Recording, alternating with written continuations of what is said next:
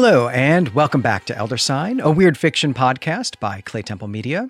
I'm Glenn McDorman, and I am back with another episode in our bonus series where I talk with writers, podcasters, artists, scholars, filmmakers, musicians about their favorite stories. And joining me today to talk about the twenty twelve short story Wind Eye by Brian Evenson is John Thompson. John is the editor of a really, truly awesome new anthology of weird fiction stories called Mooncalves. John, welcome to the show. Thank you so much for having me. I'm a big fan of uh, Clay Temple Media and Elder Sign specifically, and it's just a, it's a, a great honor to be here.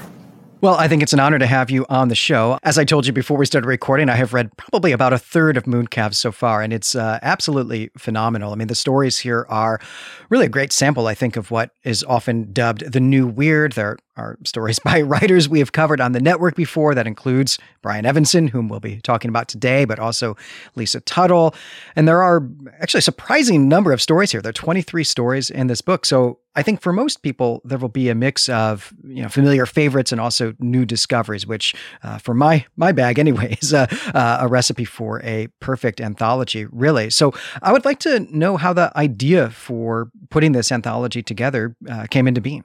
So essentially, like you said, like the the idea of a of an anthology, like I, I read so many anthologies when I was um, about five, six years ago, um, really getting back into short fiction. I had I had grown up with specifically like, um, uh, you know, seventies and sixties sci-fi. So, you know, Arthur C. Clarke, a lot of Philip K. Dick was maybe my favorite writer growing up. And Uh, after a period of, you know, wandering uh, and like not doing a lot of reading, um, coming out of, of grad school for me, I decided I was going to get back into uh, what was really going on con- in contemporary terms, in terms of, you know, strange and experimental and like just really good speculative fiction. Um, and, and that entry for me, in a lot of ways, like not really knowing where to start and really loving short fiction, especially, um, was anthologies. Um, a lot of, uh, the, the, I think the, if I were to pinpoint the specific, I guess you would say the, the, the genesis of Mooncalves, um, I was listening to, there was a audiobook of Ellen Datlow's Best of the Best Horror of the Year, which is, uh, I think, the, the ten-year sort of anniversary omnibus of her favorite stories from her um, sort of annual, like, reprint anthologies of, of the horror stories that she loved the most uh, in a given year. And in that sort of collection, in that anthology, was a story called uh, The Man from the Peak by uh, Adam Golaski. And it was unlike anything I had read or listened to at that point in time. And it really captivated me. And so that was like this revelation for me of, you know, not, it was just not, not just me getting a survey of, you know, currently working writers, but it was a way for me to like fall in love with new, new authors. And I have pretty much constantly, I'm constantly reading anthologies. Like there were a lot of touchstones for this anthology that I'm making um, in, in what's already out there. Um, but the start of this was I, I had read that story from Adam and read, then read his collection, um, which is, was called uh, Worse Than Myself, came out in two thousand eight, and loved all the stories in that, which were really unsettling to me in a way that I really enjoyed. And um, just reached out to him and we got to talking. Um, I think as I was talking, saying before uh, we were, we started recording, like, unless you're Stephen King, authors are just people and you can reach out to them and they'll usually talk to you.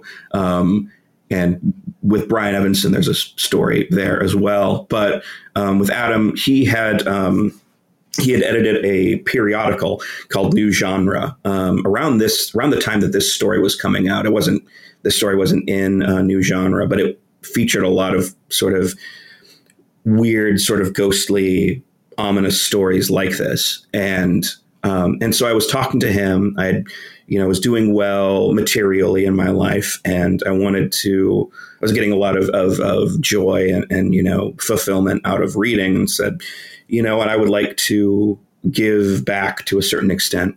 And you know, it, I, I do write a little bit. Um, haven't been, been published much, but they used they say about writing that.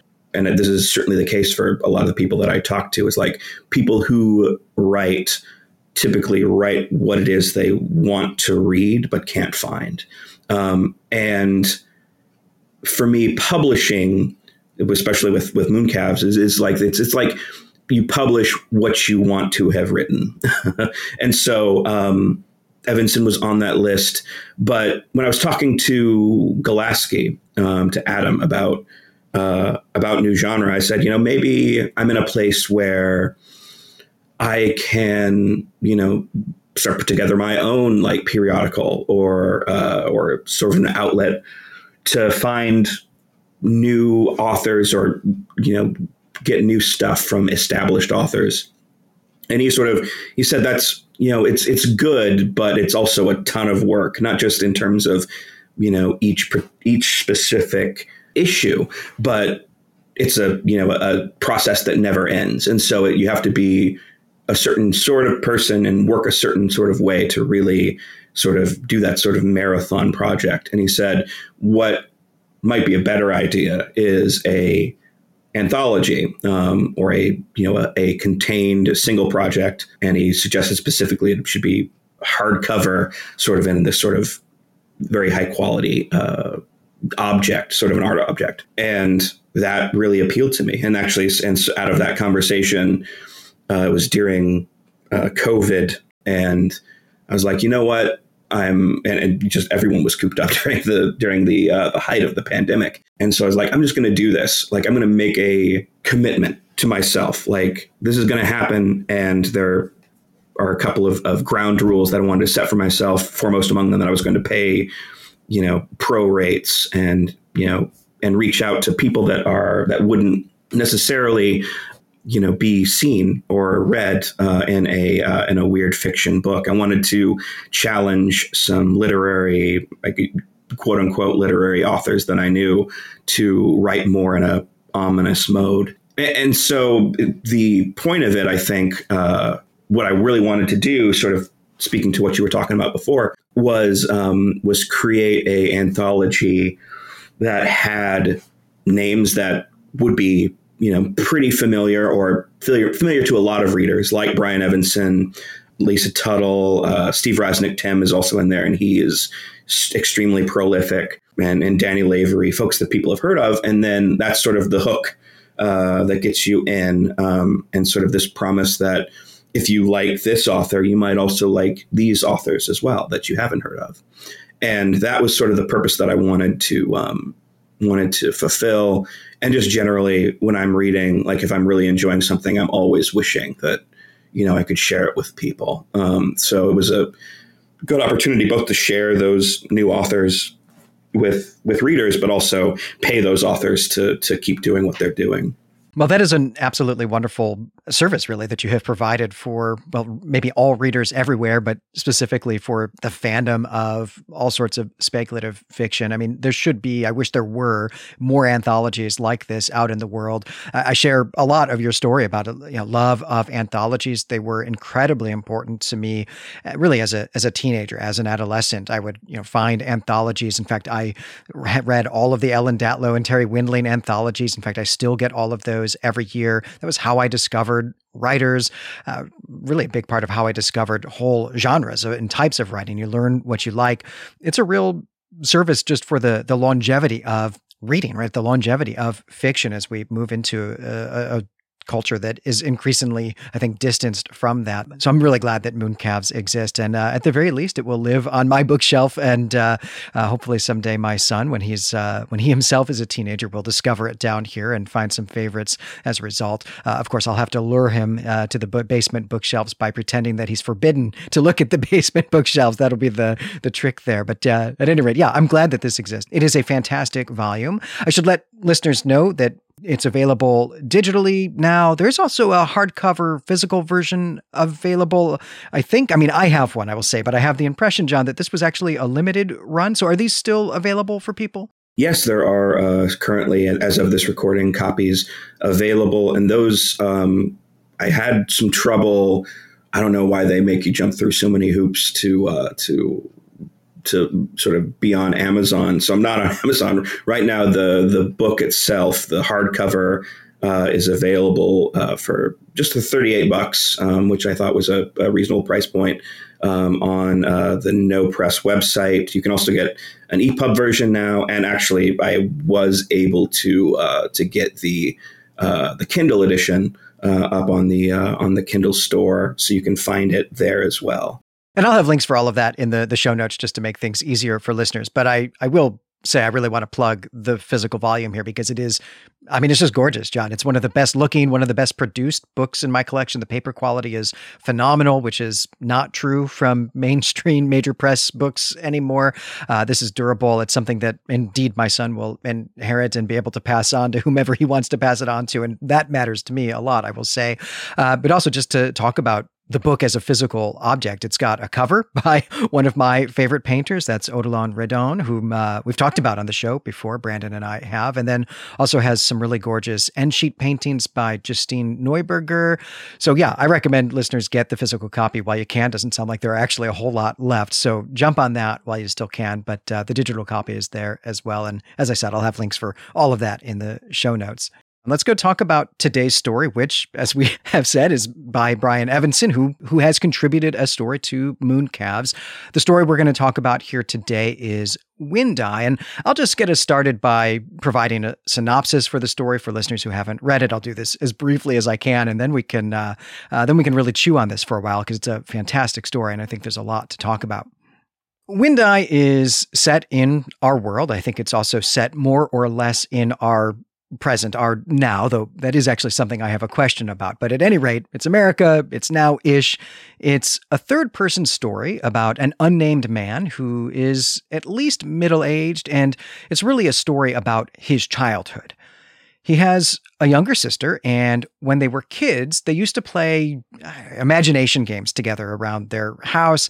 Uh, in fact, the games were often very much about the house. And for example, they would get onto part of their roof, they would feel under the shingles with their hands and pretend that something was you know, under there going to get them. And they also would close each other in trunks in order to freak each other out. And I don't know, just that general sort of uh, hijinks. And, uh, The man is remembering all of this fondly, right? None of this is about how traumatized he was to be locked up in a trunk or something like that. He's remembering his sister and these antics very fondly. But this is a horror story, so there is some horror, and here it is. One day, they notice that there are more windows on the outside of the house than there are on the inside. Just one window, I should be clear. But what that means is that uh, when they look and see a round window on the outside, they just cannot find it from the inside, no matter what they try. And their grandmother calls this not a window, but a wind eye. And the man imagined this as how the wind sees inside their house. But naturally, right, they're kids, so they're super curious about this. And so the younger sister reaches out from a proper actual window to try to touch the frame of this wind eye from the outside. And she does, she touches it. And then she's gone. She just vanishes, and the wind eye also vanishes with her. What's more, their mother doesn't remember her. In fact, no one does. No one remembers her, except the older brother. And when he talks about her, they think that something is wrong with him, that he's delusional in some way. And he has now carried this knowledge with him for decades. And now, in this story, he is reflecting on this loss and reflecting on his grief. And that's the story in the tightest nutshell that I could make it. And maybe just to kick us off talking, John, I'll just ask you, since you chose this story, what do you love about this story? Wind Eye is a great, like, weird little horror story, but it's also, I think, a, a great introduction. It was an introduction for me um, and sort of an encapsulation of a lot of what Evenson sort of, as a writer, as a craftsman, uh, really does with stories and, and with with language. Um, and I, I think uh, basically there, I mean, for me, what I really take away from Wind Eye is like, are, are the elements of minimalism and I think really crucially for, uh, for Evenson, especially in this time period when he's writing uh, about the inadequacy or imprecision of language. Um, he does so much with that, but all, but yeah, just, it's a great sort of dread inducing yarn and like really weird. Um, and I just, it was, this was a story that um, when I was coming up as a writer,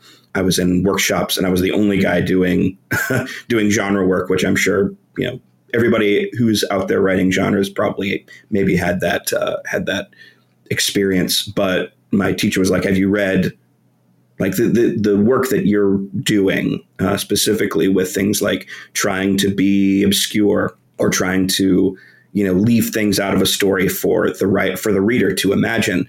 Have you read Brian Evenson? Have you read Wind Eye specifically? And I said, no. And he sent that to me. And it was like a, opened up all sorts of dark corners for me to, to, to explore. Yeah, it's a phenomenally well-crafted story. And I want to talk actually quite a bit about the, the writing craft here. And in fact, even really get some feedback from you on this story from the perspective of, of being an editor. I want to maybe before I pose that type of question to you, though, uh, I actually want to just talk a little bit about, well, some of the things that I hinted at in the story are that, that I have questions about even the veracity of what's going on here, or, you know, the objectivity, maybe I should say, of what's going on here, the perspective from which we should be seeing this.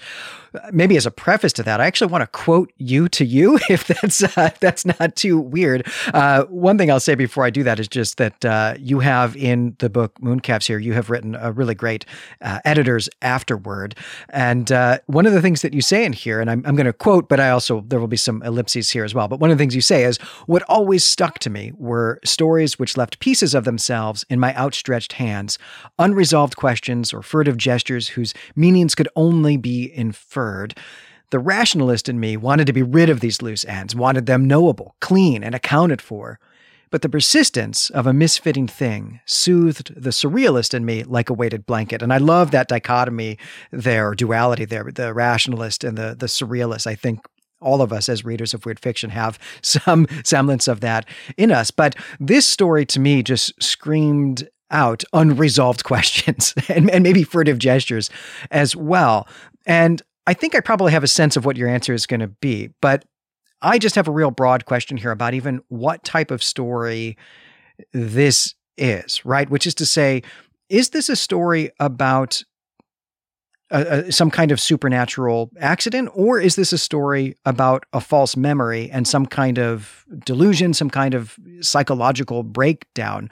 Uh, maybe the shorter way to put that is just, was there ever actually a sister? What's the horror in this story? Is it a, a psychological breakdown, or is there something supernatural happening? I think from my read of the story is that there is uh, some element of magical accident. I, I was reading it earlier today and I was thinking that like the that in this story, magic is like a loaded gun for these characters. Like this is a story about, you know, uh, just because the characters don't understand what they're doing with the thing doesn't mean they can't hurt themselves with it. I do think that there was a, a, a sister and she vanished, but I think, um, and one of the things about Evenson generally, um, as, as you sort of alluded to, um, is, you know, he leaves a lot of lack of, revo- not lack of resolution necessarily, but a lot of uh, uncertainty. His, his work is very much about uncertainty. And I mean, for me, I don't privilege uh, one reading of a story over another. Like when, when I would be in workshops, for example, or in book clubs uh, talking about stories, especially weird stories like this one, you know, we, the, the tendency among the group would be to try and nail down, okay, what is actually, what is actually happening? And what I always, I, th- I felt like moving towards a consensus in that sense of, you know, we, we think this is what a lot of times it, it was framed in terms of what is the author trying to do, or what is the author trying to, what's the story that the author started with and is now trying to impart to the audience. I always found it most thrilling and, and fun and, uh, and really edifying. The, the point of the reading for me was to come into those to those book, uh, those sort of discussions. And I wasn't all the one, always the one doing this, but if someone came in with just like a wild interpretation, or they missed something, and like a lot of times it was just someone missed one element that everybody else did, and or everybody else caught, and their reading of the story just went in this entirely different direction because they did not account for this one thing. And that capacity to read a story and come out with something different, something sort of personal, I think I, that I, I have that reading of the story as, you know, being about kids playing with magic and, and, you know, coming up with a, with a dark result. But I think there would be, there's definitely room within the story. Um, I think every story, you know, cre- contains within it. I say that stories contain within them the seeds of every possible interpretation they can come out with, even like the most outlandish ones. And so I think, to your point, you could definitely read this story as someone who is, um, who is psychologically sort of tormented Uh, by by delusion, by something that never happened. Um, but I my what makes me most excited, uh, the the reading that makes me most excited about this story is that something did. um, what exactly happened? That's a that's another question entirely.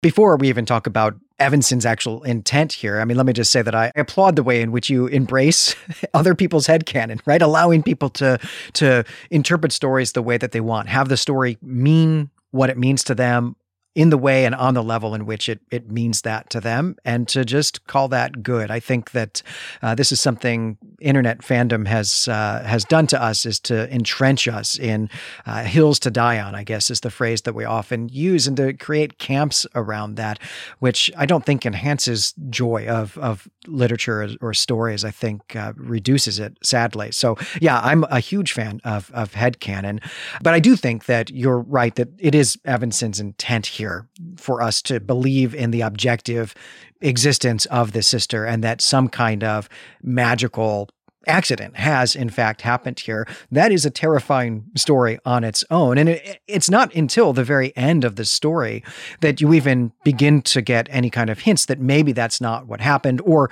you know, for us to discover as readers that everyone else in this story, except for the point of view character, does not believe in the objective existence of this sister, such that then we, the readers, are going to call that into question.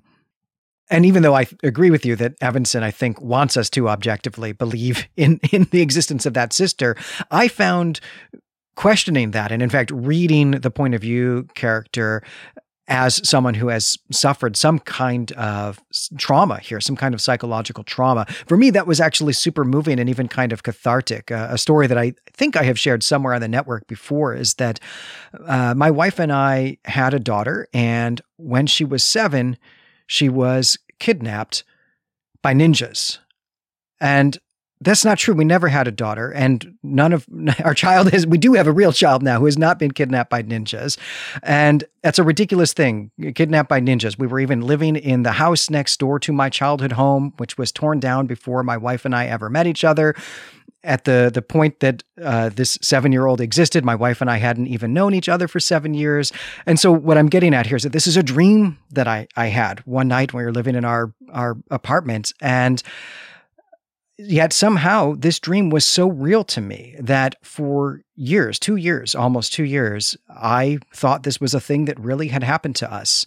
But of course it hadn't. The dream itself had not even happened to anyone but me. So my wife couldn't even be there with me in my grief for this imaginary seven-year-old who was kidnapped by ninjas. But nonetheless, I would find myself frequently staring out a window, or maybe if I was Uh, at a bar, reading a book, or, you know, story that we were going to podcast about, closed the cover on it, said, I'm going to think about this, would find my mind wandering to, where is she now? What more can I have done to have found this person who never actually existed. And this was something that didn't go away from me until our actual child was brought into the world. And so for me, reading this story, I felt like I have lived this experience.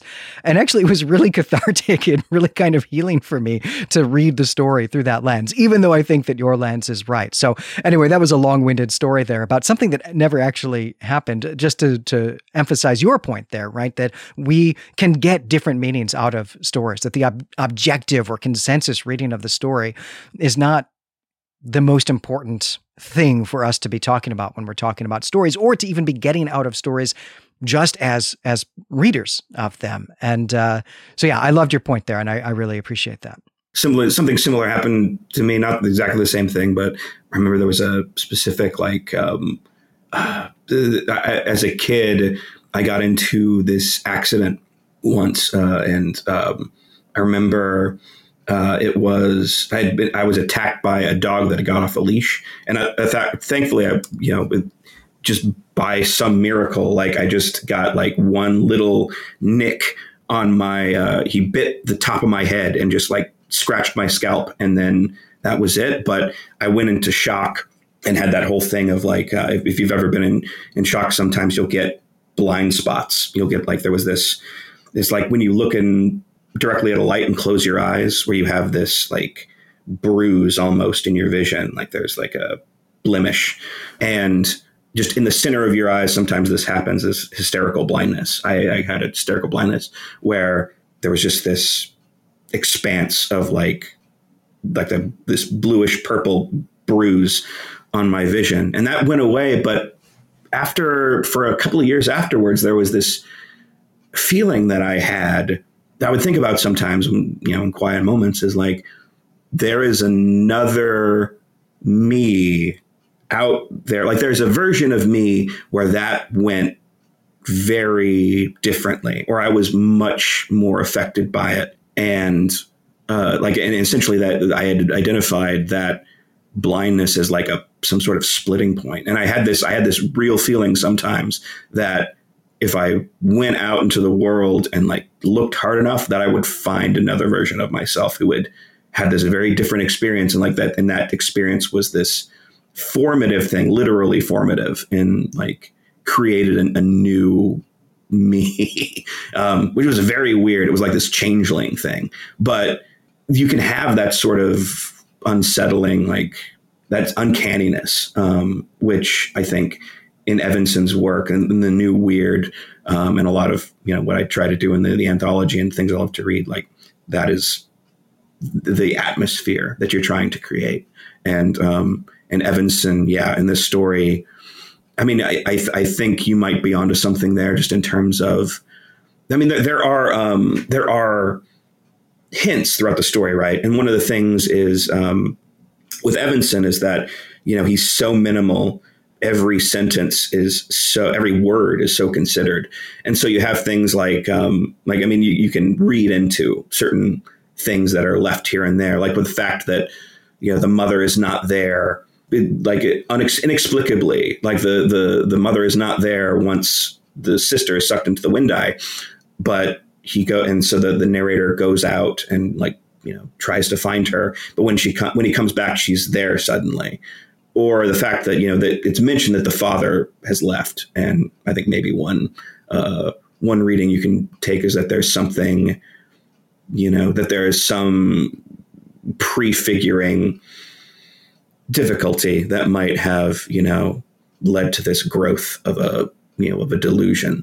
But yeah, I mean, that, that is uh, one of the ways that this story kind of gets under your skin.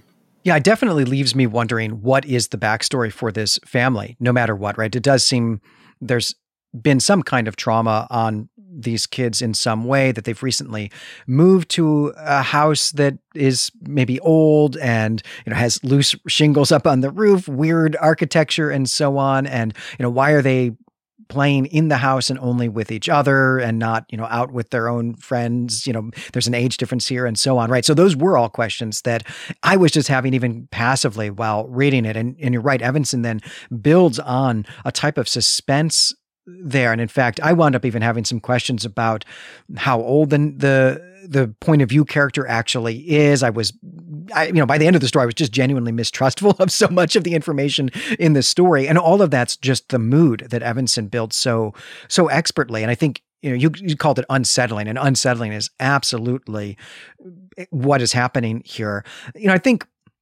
and I think if we go back to your reading of the story where, yes, the, the sister existed, there was a magical accident, you know, in that reading of the story, this is kind of a haunted house story, right? They, they've, they're in this house, they're exploring this house, and then there's something sinister about the house. Something bad actually happens that is the house itself doing something.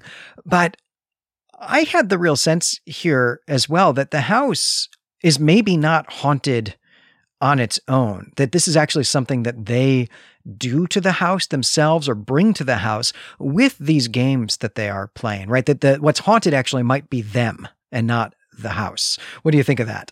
That is, I think, a, a good read just, you know, in terms of the structure of the story, because, I mean, like it, it's actually, it's really interesting to me, the way that Evenson often writes. I mean, I made reference to minimalism, like the way the story opens with this focus on the house. Um, as you noted, like we don't know how old this, these characters are. We don't really have a sense. And this is something that's really um, common within Evenson, Evenson's writing. Like there are all of these gaps. Um, we don't know the names of the characters. We don't know where this takes place. We don't really have, um, uh, we don't have names. We don't know how old they are necessarily. We have a, a general sense. We have a general sense of a lot of things. But what's really strange to me reading Wind Eye in the context of everything else that I've read from Evenson is like that, that attention to detail in those first paragraphs of, um, of describing like the color, like the, the state of the house. And yet at the same time, by the end, by when the Wind Eye disappears, the house sort of disappears as well. Um, and it just becomes this solely internal thing. But you make, but you make a point that, like, you know, I think the, the narrator of the story sort of calls this out or calls out this possibility. It says, so there's a, there's a passage in there where it says, for a time, it felt like he had brought the problem to life himself by stating it, that if he hadn't said anything, the half window wouldn't be there.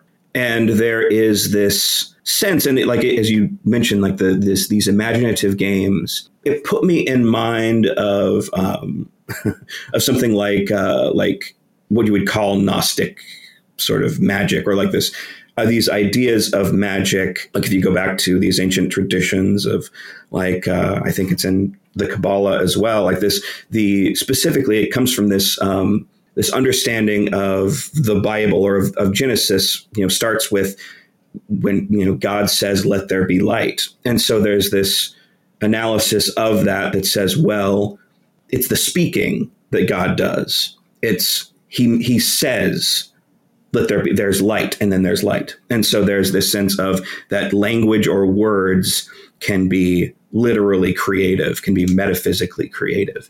And so there's something that's happening in this story, certainly in the early going, between these two siblings where they are imagining things, and the the the implication or like the, the suggestion or the possibility, I think, is being laced by Evenson that when the sister sort of, you know, very memorably is, is slipping her hand under these uh, these shingles, and the brother, the narrator, is describing what's there.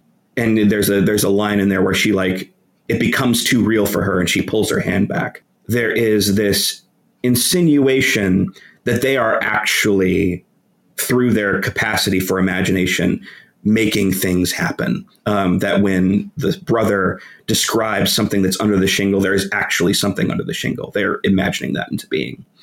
And I think my what's really crucial to my read of, of that sort of interpretation of the story, two things that happen just before, you know, the Wind Eye appears. One is that the the the narrator gets older, or is said to get older, and his relationship to the house changes. Um, he says, like, essentially he was, and this is something that's very strange, and I'm, I'm still trying to sort of figure out. He says that he loses the ability to consider individual elements of the of the house in like in by component, like the like, it, but his sister being younger still can, like this idea that he can only see, all of a sudden he can only see the house in gestalt. He can only see, he can't see the trees and the forest, you know, you can, you know, so forest with a tree, that sort of thing. And that troubles him. And then, but the second thing that happens is that, you know, we have this establishment of a game where the author or the, where the, the sister asks the brother to describe something. And then what happens is once that change happens, once the brother f- thinks there's something wrong with the house. And I think this is one of the key questions of the story is like, and uh, that is sort of central to the story is, was there something about the house or did they make something about the house? And the, but the thing is what they, what happens is he asks her to describe something. He described, he asked her to describe the house, which is the first time that happens in the story. And that's where the Wind Eye seems to come from. He's like, he doesn't know what's wrong with the, with the, with the house. And, and so he asks her to describe it. And she says, there's something, there's a, there is a window. And there's a, there's a point in that story actually where he says like, after that point, he's like, he, where he covers his face. It doesn't describe being, uh, being like shocked or th- horrified, but I think that's a sort of a weird oblique like section where the narrator sort of realizes that they have done something. They don't know yet uh, how bad that's going to get for them, but there's something there, I think, um, maybe vaguely about childhood and the games we play when we're kids and sort of the magic of that. The brother loses access to it through aging. His sister st- is still in it. And there is something is imbalanced there. And I think, and it's, it's accidental, but they create this window and something goes wrong, or the Wind Eye and something goes wrong with it. Um, but it's just, it's, Evenson does this sort of thing often where there's like this almost an epistemologic, epistemic, uh, you know, question of, you know, where are these things happening? Um, actually, there were, when I was talking to Evenson about the about contributing to the uh, Mooncalves anthology, we were talking about, you know, the functions of these choices that you, that he makes and all writers make when they write. And he referenced a, um, I don't know if I put it in the editors afterward, but we were talking about, there's a um, sort of a philosopher named uh, Eugene Thacker who uh, writes, he wrote a couple of different um, uh, sort of treatises on the philosophy of horror. And one of the things that Brian really took away from those readings, and one of the things that he says is like really integral to his, the way that he writes, is the question in horror of, is there something wrong with the world or is there something wrong with me? That sort of either or. And he likes to, he, he likes, I think, to play in that uncertainty um, and sort of that sort of Kafka like absurdity and madness of something's wrong. Where is, what is wrong? Where is that wrongness? Um, but yeah, I, I think that I, I see this story in terms of that like creative language, which is really interesting to me also just because of the, of Evanson's own relationship to language. I think this is exactly right. I think at the core, this is a story about children's imagination and the power of that imagination. I think hopefully we all have good memories of this kind of imaginative play from our own childhood, whatever that might be. Maybe it is pretending there are monsters under under the shingles of your roof. Maybe it's inventing fantasy worlds with your best friend. Uh, maybe it's even just pretending to be characters from, you know, your own favorite stories and so on, right? That we've all done that kind of imaginative play. And this is a story about that. And there's something very sweet about that. And in fact, the point of view character even is clear that he's remembering these things fondly, even though there's certainly a way that these experiences for other people might have been traumatic, the being locked in a trunk and that sort of thing. But for him, this was a really great time of his life. And I think a lot of us are, are lucky enough to have yeah, memories like that, to have had experiences like that. But yet there's something sinister here where, where Evenson, I think, is posing this kind of what if question, right? This what if we actually had the power to not just have really vivid imaginations, but to actually compel things into being out of our imagination, what would happen then, right? And it's a sinister and genuinely unsettling story. And in fact, I have a, a, a child who has just recently turned three, and he's really just gotten into imaginative play in this massive way in the last few months. And something that he is doing now is actually very similar to what the sister does in this story, which is he wants me to tell him stories about something, and he'll give me a prompt. And so he hasn't given me a prompt about a window yet, but he might give me a prompt about a car that he finds interesting, or the helicopter that flew over our house a while ago, or something like that. And I will always ask him, is there a story you want to tell me about that? And he always says, no, you, you tell me a story. And uh, that's something that's been going on for a while, but I have not wanted to play that game in the five days it's been since I read this story for the first time, because now I'm worried that something is going to happen. And maybe on that note, let me bring us into really talking about writing craft. I mean, I think we have brought ourselves there together, but something that really struck me about this piece is that I was super compelled by Evanson's writing about children. And I think that's actually quite rare. I think a lot of people write about children and they don't do a good job of it. But I think Evenson here has really written about children incredibly well. And in fact, you brought up uh, a, a, a passage here that I'd actually just like to read into the microphone so that listeners who haven't read the story can experience re- really the joy of this type of writing and this type of presentation of childhood here. Here's what the narrator of the story writes. A few years later, when the house started to change for him, when he went from thinking about each bit and piece of it as a separate thing and started thinking of it as a house, his sister was still coming up close, entranced by the gap between shingle and wall, intrigued by the twist and curve of a crack in the concrete steps. It was not that she didn't know there was a house, only that the smaller bits were more important than the whole. For him, though, it had begun to be the reverse.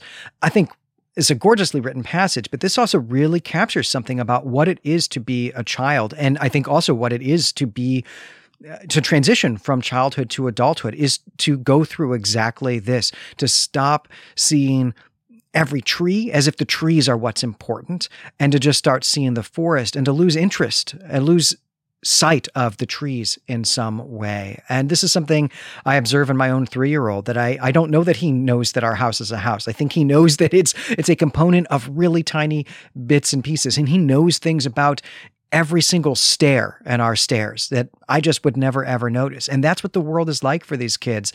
And I've never read anyone say anything about that before, right? But this is something that I think Evenson has captured magically here. So I was really compelled by his writing about children. Did did that work for you? Were you compelled by this also? Yeah, and I, I think that's one of the things, like the magical things about the story, about Evenson writing here, especially because he's so he's so minimal. I mean, there's this it, there's this like um, there's this resonance where, or like essentially, there's a literalization almost where. Yeah, I think you could, one way of reading this story is sort of as a metaphor from that that like aging out. The the the what the narrator has not lost is, you know, the necessarily that ability to imagine. He's lost a certain connection, uh, some certain understanding of the world that his sister has, and so there's there's now this there's this rift between him and the sister. He's lost. Like as happen as what, you know, that happens with people, um, just naturally, even in adulthood, like relationships and the nature of relationships between people, people change. And he is now like, it, I think the change is sort of you uh, alluded to is like, he, he becomes the older brother. Now he's, he's not a child the way she is anymore. And that, even though this is a horror story, a weird horror story, that feeling of, of having lost something, not, not in the sense of like having something wink out of existence, but of like, of, of just having something with someone and then it's not there anymore. I think everyone has experienced that in, in some way. I know I have. And one of the things that makes Evenson such a masterful writer and a, a writer in sort of quote unquote literary tradition is that he's able to sort of lace these things into, you know, into a horror story. Um, and there is all of this texture and, and, and real sense. And, and, and, and it boggles my mind because, like, as we were talking about, like, these characters don't have names. We don't know what they look like.